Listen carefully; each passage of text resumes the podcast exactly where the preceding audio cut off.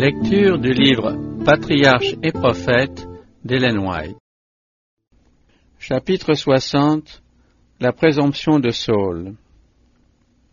Après l'assemblée de Gilgal, Saul licencia l'armée levée pour combattre les Ammonites, ne réservant que deux mille hommes stationnés sous ses ordres à Micmas, et mille placés sous les ordres de son fils Jonathan à Gibéa. Ce licenciement était une grave erreur. Pleine de courage comme l'était cette armée après sa récente victoire, il eût été facile de se jeter du même coup sur d'autres ennemis et d'établir fermement l'indépendance d'Israël. Cependant, leurs belliqueux adversaires, les Philistins, étaient actifs. Malgré leur défaite à Ebenezer, ils n'en avaient pas moins conservé quelques forteresses de montagne dans le pays d'Israël, et bientôt ils s'établissaient jusqu'au cœur du pays. En fait d'armes, d'engins de guerre et d'avantages extérieurs, les Philistins l'emportaient de beaucoup sur les Israélites. Durant la longue période de leur domination sur ces derniers, ils leur avaient défendu, pour les empêcher de s'armer, d'exercer le métier de forgeron. Après la conclusion de la paix, les Israélites avaient continué de se rendre aux forteresses de l'ennemi pour y faire exécuter leurs travaux de forge. Gagnés par une vie de facilité et amollis par une longue servitude, les soldats d'Israël avaient négligé de se procurer des armes. Ils pouvaient facilement se munir d'arcs et de frondes, alors employés pour la guerre, mais personne parmi eux, sauf Saul et Jonathan, ne possédait une épée ou une hallebarde.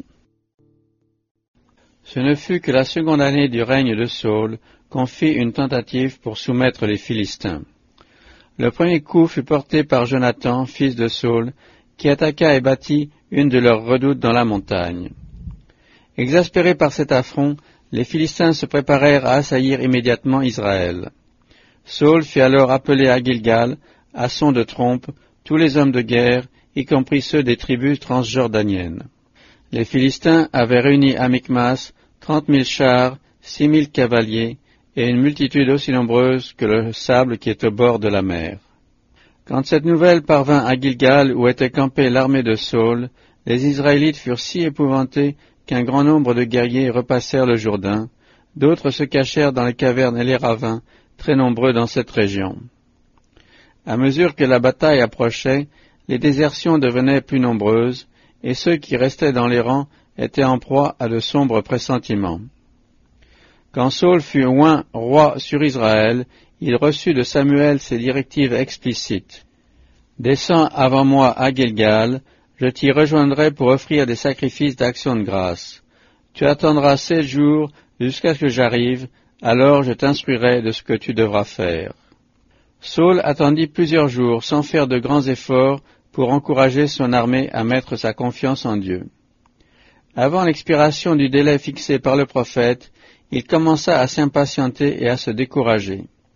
Il aurait dû lui-même préparer sérieusement le peuple pour la solennité du sacrifice que Samuel allait présider, service qui exigeait que chacun fît un retour sur soi-même et reconnût ses péchés en vue de la bénédiction divine nécessaire pour affronter la bataille. Les Hébreux allaient au-devant d'un désastre. Mais Dieu n'abandonnait pas son peuple. S'il l'exposait au danger, c'était pour lui montrer la folie de s'appuyer sur l'homme. En outre, le caractère de Saul allait être mis à l'épreuve. Cette circonstance devait lui donner l'occasion de se montrer digne des responsabilités qui lui incombaient en se remettant à Dieu et en attendant patiemment ses ordres. Il prouverait ainsi que le Seigneur pouvait lui confier la direction de son peuple dans les moments difficiles. Le roi qu'a choisi Israël va-t-il diriger les regards de ses soldats défaillants vers celui qui conduit les monarques, en qui réside la force et la délivrance? Poussé par son tempérament bouillant et par une impatience grandissante, Saul attribuait la confusion, la détresse et la désertion de ses troupes à l'absence du prophète, dont la providence divine retardait l'arrivée. N'y tenant plus, et pressé de calmer les craintes de l'armée, il résolut de présenter lui-même l'Holocauste, fonction qui n'était permise qu'aux prêtres, fils de Lévi. D'ailleurs Dieu lui avait fait dire par Samuel qu'il révélerait à ce moment-là ce qu'Israël devait faire en cette circonstance, ce qui équivalait à la promesse d'une délivrance merveilleuse au moyen des quelques hommes qui lui étaient restés fidèles. Saul n'en donna pas moins cet ordre. Amenez-moi l'Holocauste. Et, armé de pied en cap, il offrit le sacrifice sur l'autel. Alors qu'il finissait de l'offrir, voici que Samuel arriva. Saul sortit au-devant de lui pour le saluer. Il était si satisfait de lui-même et de ce qu'il venait de faire qu'il s'attendait à recevoir des félicitations plutôt qu'une censure. Le visage de Samuel exprimait une profonde angoisse. À sa question Qu'as-tu fait? Saul osa se justifier de l'acte qu'il venait de commettre. Quand j'ai vu, dit-il, que le peuple commençait à se disperser, que tu n'arrivais point au jour fixé et que les Philistins étaient rassemblés à Micmas, je me suis dit, les Philistins vont tomber sur moi à Gilgal, et je ne me suis pas encore rendu l'Éternel favorable. Ainsi, j'ai dû prendre sur moi d'offrir l'Holocauste.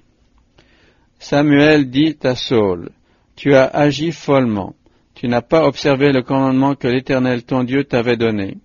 L'Éternel aurait affermi à toujours ta royauté sur Israël, mais maintenant ta royauté ne sera pas durable.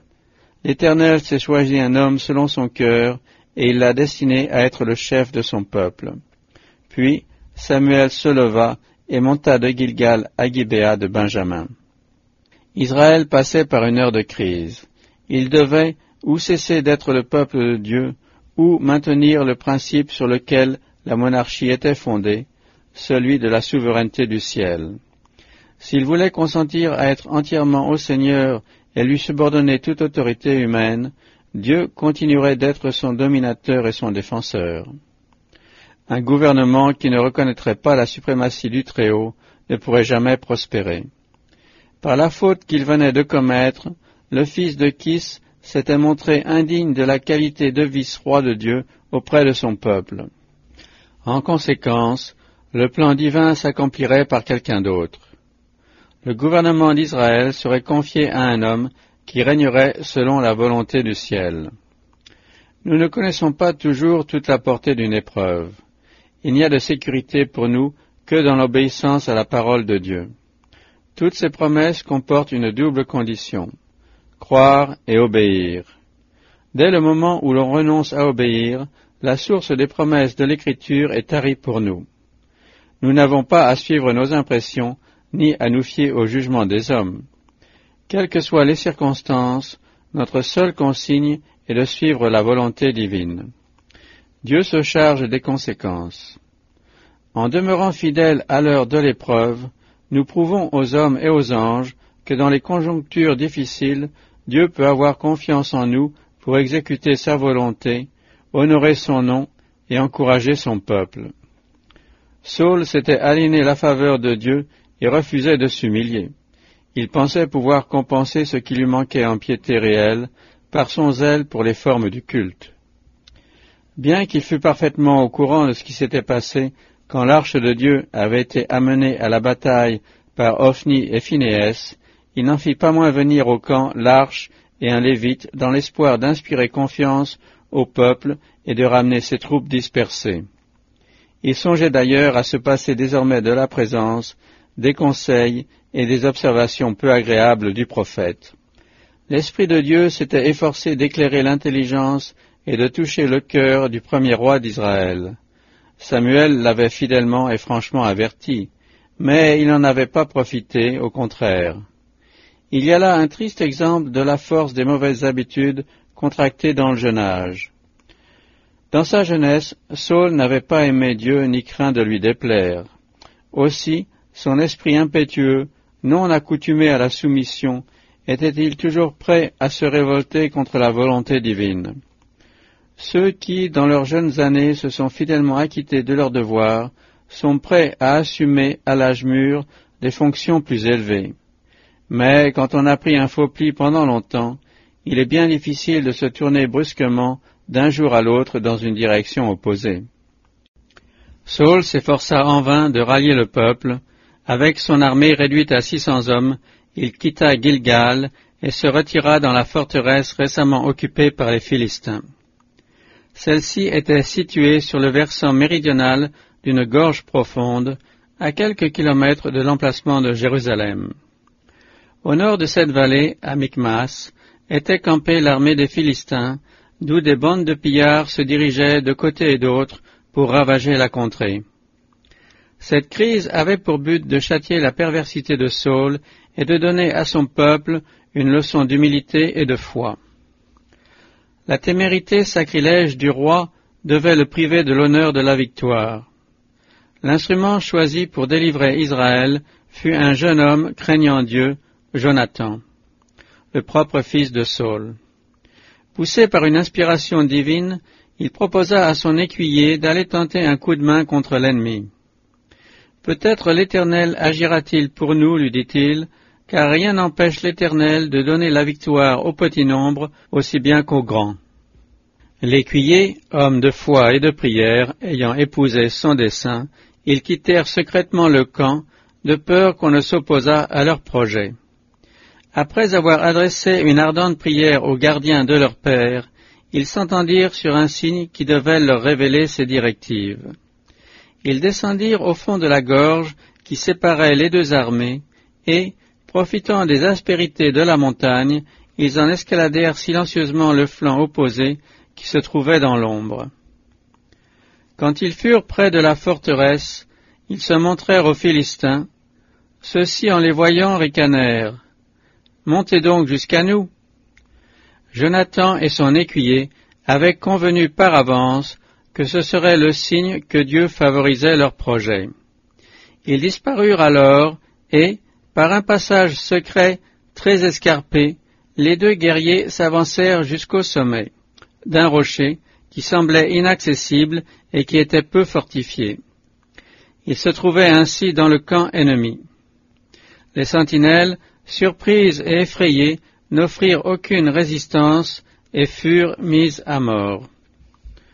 Jonathan et son compagnon, secondés et protégés par les anges de Dieu, se jetèrent sur les hommes du poste qui tombèrent devant eux. À ce moment, un tremblement de terre fit entendre un bruit ressemblant à une multitude de cavaliers et de chariots qui approchaient. Les Philistins comprirent que Dieu opérait en faveur d'Israël. La panique envahit tout le camp. Prenant dans leur affolement leurs propres soldats pour des ennemis, les Philistins se mirent à s'égorger les uns les autres. Le bruit du combat parvint à l'armée d'Israël. Des sentinelles avertirent le roi qu'une grande confusion régnait chez l'adversaire. Saul demanda si quelqu'un avait quitté le camp. Personne ne manquait sauf Jonathan et son écuyer. Voyant que les Philistins reculaient et que leur nombre diminuait, Saul, à la tête de son armée, se lança à l'assaut. Les Israélites qui avaient passé à l'ennemi se retournèrent contre lui. Un bon nombre de guerriers sortirent aussi de leur cachette, et tous ensemble ils firent un grand carnage de l'armée en fuite. Le roi voulut tirer le plus grand parti possible de la situation. Il défendit sottement à ses hommes de rien manger de toute la journée, ajoutant à son ordre cette imprécation Maudit soit celui qui prendra de la nourriture avant le soir, avant que j'aie tiré vengeance de mes ennemis. La victoire était déjà remportée, et cela à l'insu et sans le concours de Saul, mais il comptait se glorifier de la destruction complète de l'armée vaincue. Cette défense de manger n'avait d'autre mobile qu'une vanité ambitieuse, et prouvait que le roi n'hésitait pas à sacrifier la vie de ses soldats quand il s'agissait de ses visées personnelles. La confirmer par un serment solennel, c'était ajouter le sacrilège à l'irréflexion. Elle eut pour conséquence d'amener le peuple à violer un commandement de Dieu. Harassé, épuisé, après avoir combattu à jeun toute la journée, le peuple, le soir venu, se jeta sur le butin et se mit, en violation de la loi, à manger de la chair avec son sang. Au cours de la journée, Jonathan, en traversant un bois, avait mangé un peu de miel, transgressant ainsi à son insu la défense imprudente de son père.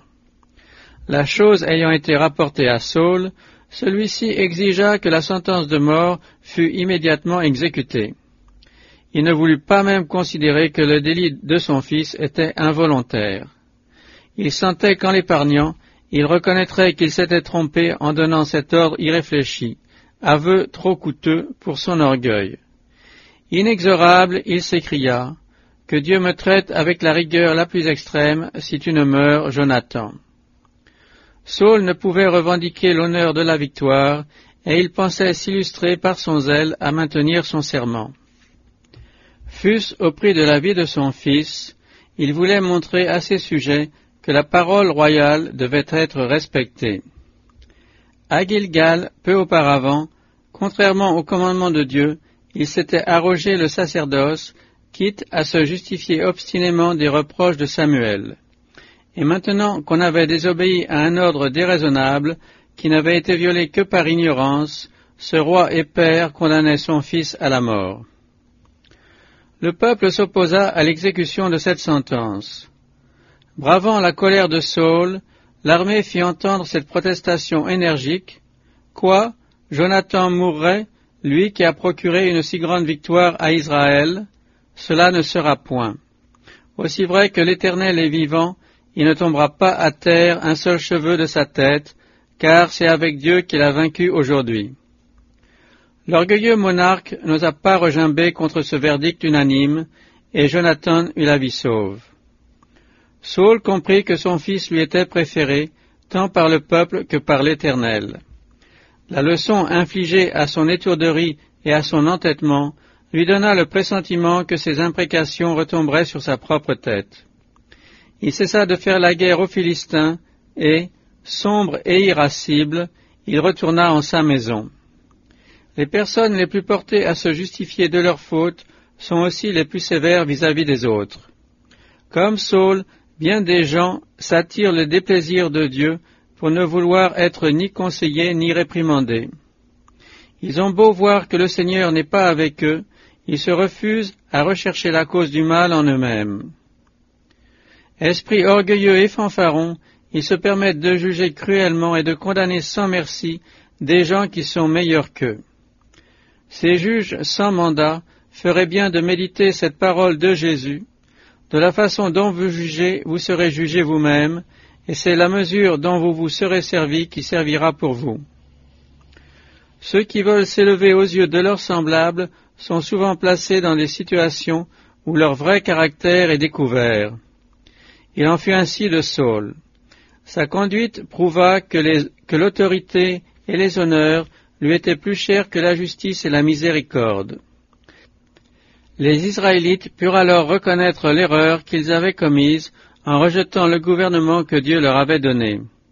Ils avaient échangé un pieux prophète dont les prières imploraient sur eux les bénédictions du ciel contre un roi qui, dans son zèle aveugle, demandait à Dieu de frapper son peuple de ses malédictions. Si les guerriers d'Israël n'étaient intervenus pour sauver la vie de l'héroïque Jonathan, leur libérateur eût péri par la volonté de son propre père. De quelles appréhensions les Hébreux ne doivent-ils pas avoir été remplis quand ils se virent plus tard à la merci des caprices de Saul? Et combien amer dut être le souvenir de l'avoir porté sur le trône par leur propre clameur Dieu supporte longuement l'égarement des hommes et donne à chacun l'occasion de reconnaître et d'abandonner ses péchés. Ceux qui ne tiennent pas compte de sa volonté et méprisent ses avertissements peuvent prospérer pendant un temps, mais le jour vient sûrement où ils se trouveront face à face avec leur folie.